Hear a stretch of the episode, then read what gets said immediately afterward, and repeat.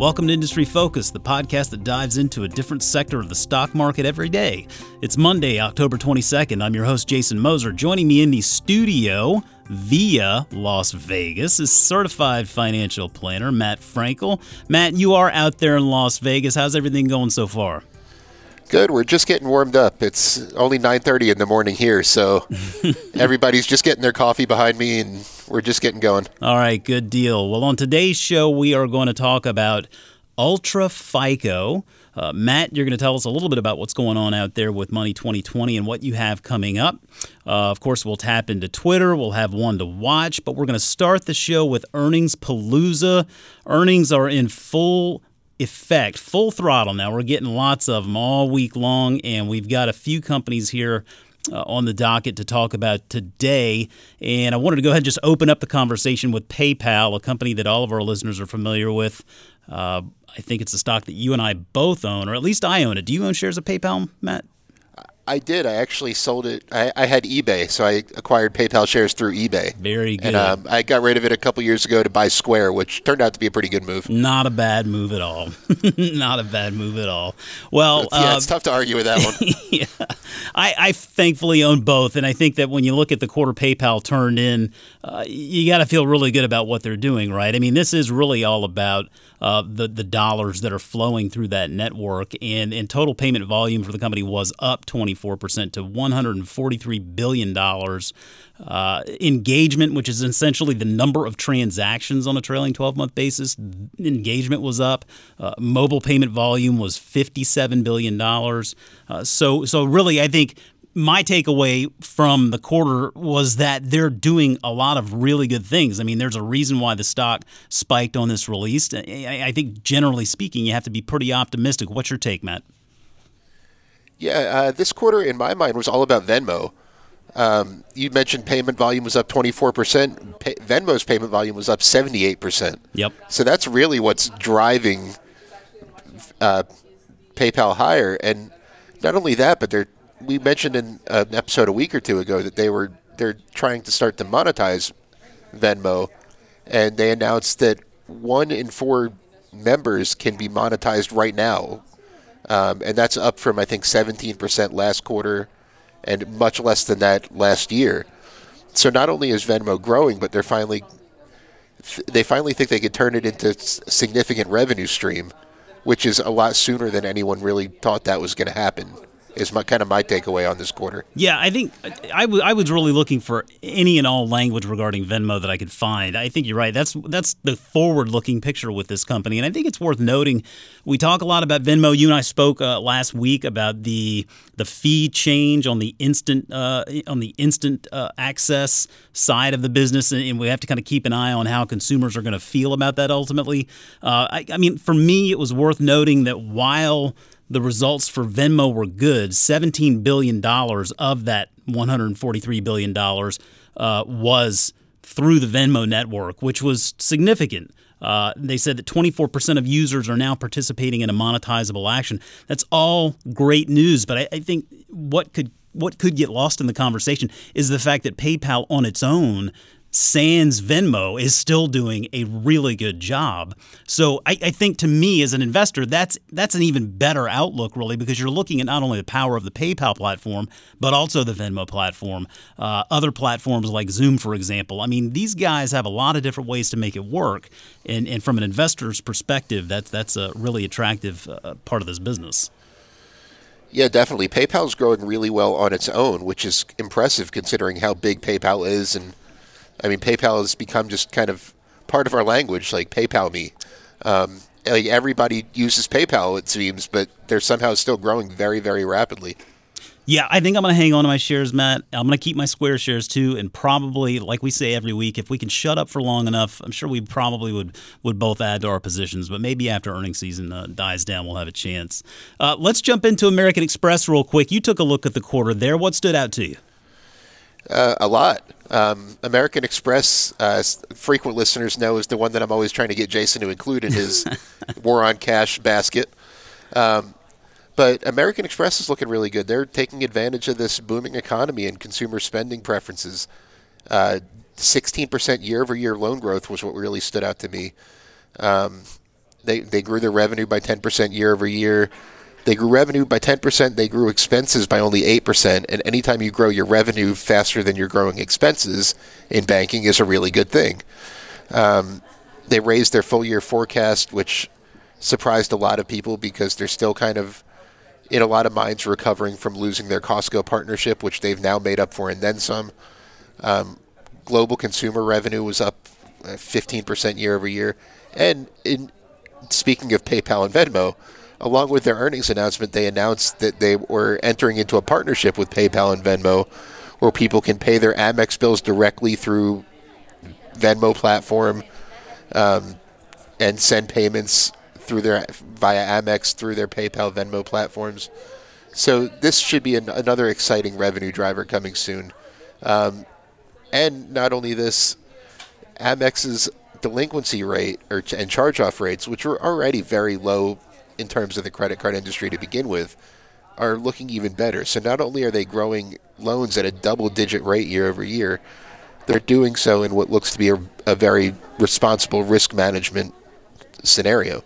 Yeah, and one one thing I did notice too was that it looks like they've updated their rewards program to, to become a little bit more enticing, compete a little bit more, because that's what these card companies ultimately have to do, whether it's Visa or MasterCard or American Express they need to give customers incentives to use the cards. And, and one of the biggest incentives you, you can throw out there is a rewards program. And I, and I think that when you look across the spectrum there, American Express has always had a very compelling rewards program. And I, and I speak to this as a card holder of 10 years. I don't own the stock, but I am, I am a card holder, and, and I, am not going to get rid of that card.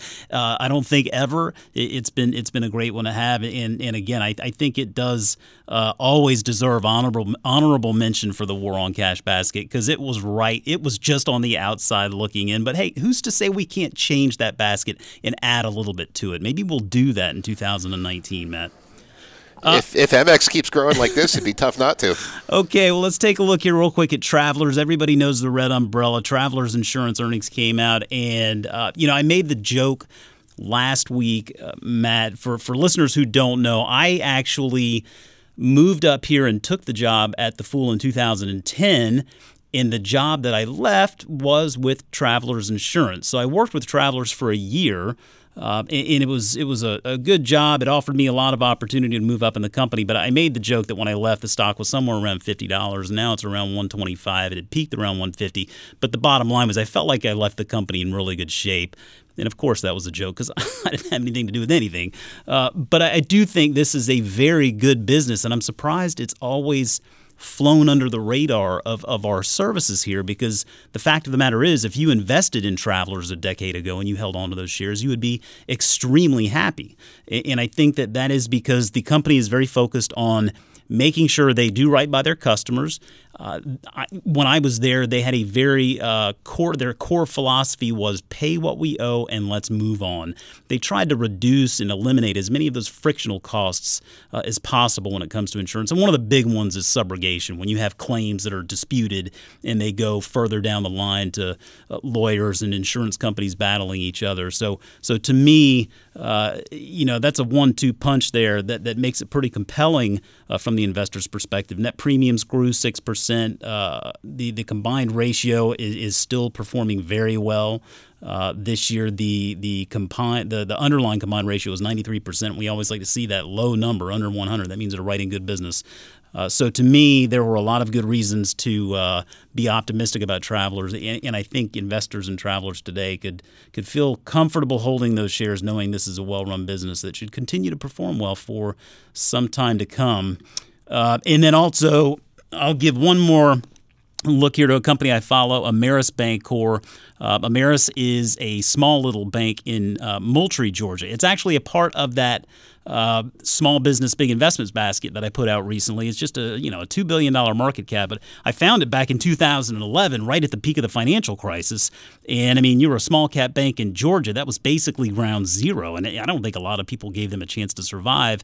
But I think the FDIC found that this was a very well run bank and decided to use them as a partner in helping them roll up some of those failed institutions. So really, it's been a it's been a total asset story. It's been a story about assets and about deposits. And, and Ameris has continued to grow that asset base and that deposit base. And that deposit base is, is really top of mind for them in the coming years. Uh, the efficiency ratio continues to improve 60% last year, down to 54% this year, another ratio we like to see uh, on the lower side. They are still assessing the potential for some loan loss- losses from Hurricane Michael, uh, which did roll right through that part of the country, but all in all, uh, still performing very well. Uh, very encouraged with what Ameris is doing and uh, what the future holds for them. One more here, Matt uh, Synchrony. Uh, perhaps a name that not everybody is familiar with, but but Synchrony is they, they have a history of PayPal too. Tell me what you what you saw in their most recent quarter. Well, in my mind, we're saving the best for last year. I'm a big fan of Synchrony. I often refer to them as the biggest credit card company people have never heard of. um, their their core business is store credit cards. Um, if you have a credit account through a store credit card through, say, Amazon, it's a Synchrony card. Um, my furniture I bought at Rooms to Go was on a Synchrony card that was offering zero percent financing. So they have a pretty broad reach. They've dozens and dozens of retailers issue their credit cards through Synchrony. Um, Synchrony is really just firing on all cylinders right now. Um, store credit cards are a very lucrative business if they're done correctly. They charge higher interest rates than typical credit cards. Store credit cards tend to be in the 25 to 30 percent interest rate range, whereas regular credit cards average about 17 percent right now. So while they have higher delinquency and charge-off rates, it's more than made up for by the additional interest income. Just to kind of give you just a number from their recent quarter, Synchrony's net interest margin is about 16.5%. Wow. That's that's what the average credit card charges altogether before expenses and charge-offs and things like that.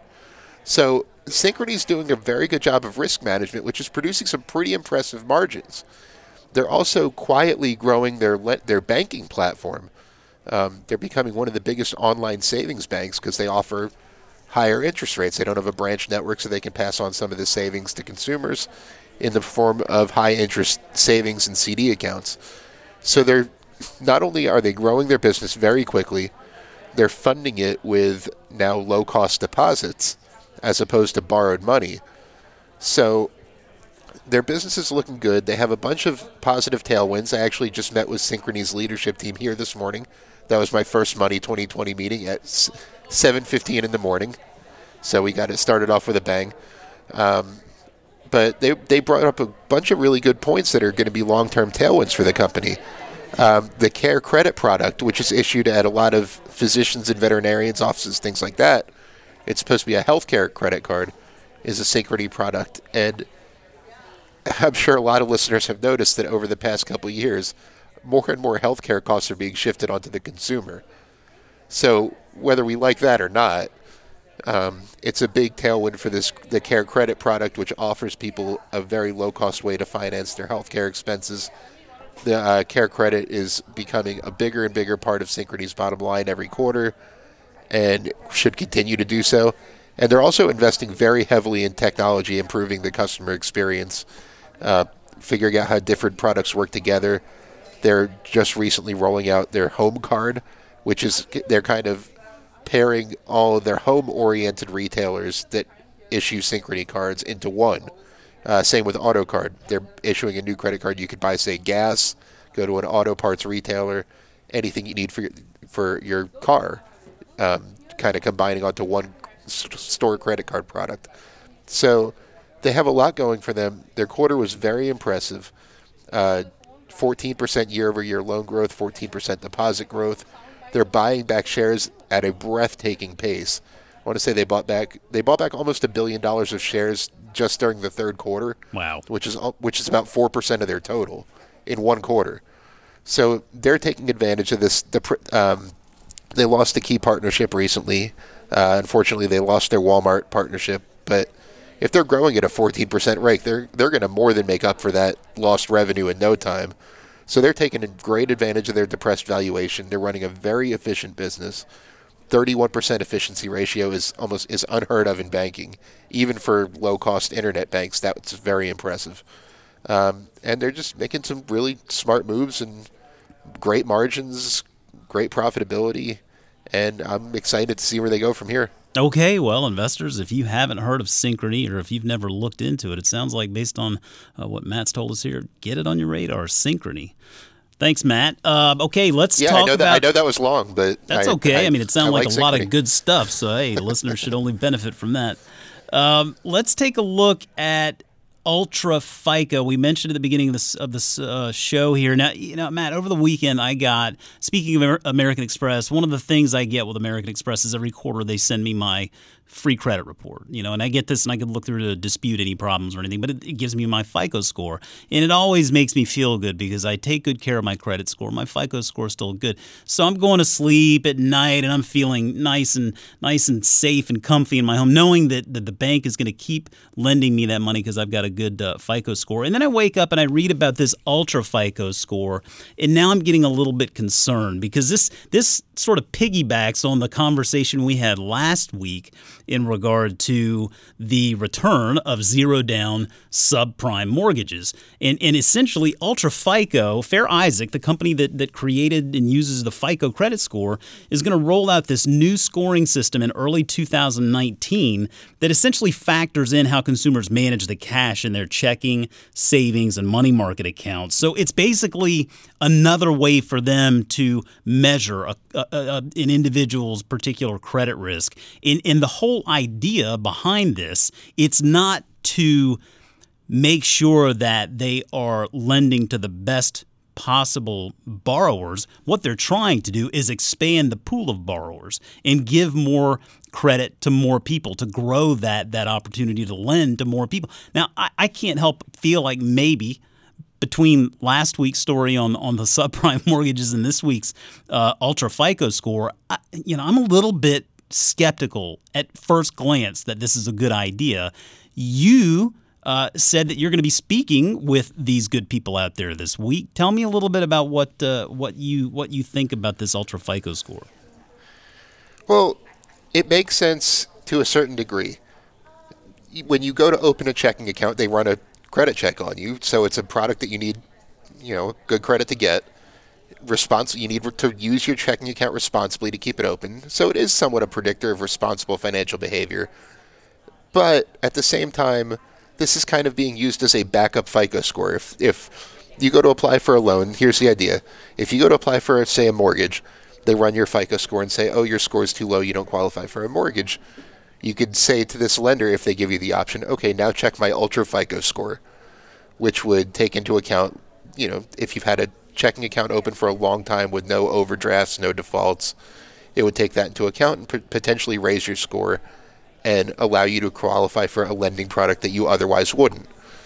So it makes sense to a degree, but I like you said, I am skeptical. There's a reason that people with low FICO scores don't qualify for loans. It's because they generally don't have a very strong history of financial responsibility for one reason or another. So I'm approaching this with caution. I'm meeting with FICO CEO, as you said, tomorrow morning. I'm definitely have a list of questions written down for him.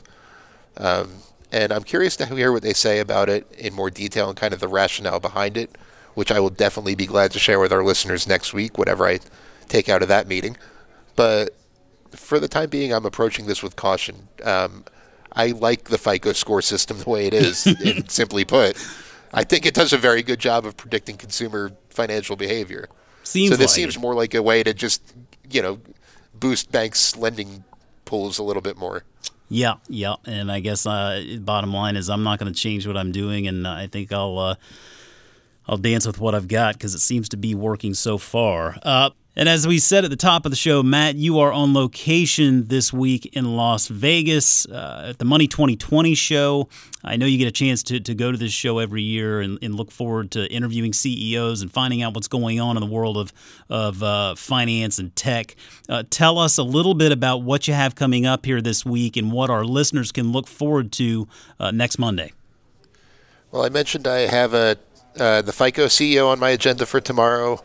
Uh, meeting with some people from Amex later today. Um, I have Green Dot, one of my favorite fintech plays, which I'd love to talk about more next week. Hey now. Um, yeah, I have a just to kind of plug a next episode. Um, I have a bunch of good stuff going on tomorrow. We're going to walk the floor, see what's new in the world of fintech. There's over a thousand companies presenting here, so I have my hands full here, and I can't wait to see what the conference has that I'll have to share with you guys next week. That's great. We'll look forward to connecting on Monday and, and letting our listeners benefit from from everything you've uh, been able to do this week. All right, let's tap into Twitter real quick. And first up, we've got at MP underscore Fitzgerald. He says, if it weren't for the Motley Fool, I'd never have prioritized having some cash on the side for times like these. Thank you, guys. And Mark, thank you. We appreciate you listening. And he was talking about all that volatility we've seen here the past couple of weeks. Sounded like he had a little dry powder, and uh, glad we could help. Mark, thanks for the kind words. Uh, at Jenny's Wave, 2 5 in regard to Visa's recent dividend raise, you know, Matt, I was a little bit, I was a little bit hard on Visa last week on Market Foolery regarding the dividend raise, simply because I feel like they could, they could do a little more. Uh, clearly, more of their money is going towards share repurchases. But Jenny said I reacted the same way after reading about Visa's dividend hike. First thought, sweet. Looked at my holdings. Second thought, what the. 25 cents. I'm trying not to be disappointed about more money. And, you know, Jenny, I guess that's the way we got to look at it. It's money in the pocket, right? Uh, final uh, final final tweet for the week from at Devin G Smith 16. He asked a good question here. It's not necessarily so finance related, uh, though we've talked about Facebook on on the show before. He asks, "Is John Oliver's recent episode on uh, last week tonight enough to sell Facebook? I know it's entertainment, hilarious, but it sure didn't make me proud to be an owner of Facebook shares." Now, Matt, he's talking about that uh, commercial that John Oliver uh, recently made for his HBO show, and I, I'm, I'm assuming you got the chance to watch that. I did. You did. Okay, so this is basically the one where it ends up. Uh, the ad slogan is "Facebook, we're a toilet," and and they're really he's he's very concerned about the fact that Facebook doesn't have much control over its platform, and a lot of fake news is spreading, and and, and really the, uh, the the the impact from from such a from such fake news and, and lack of control.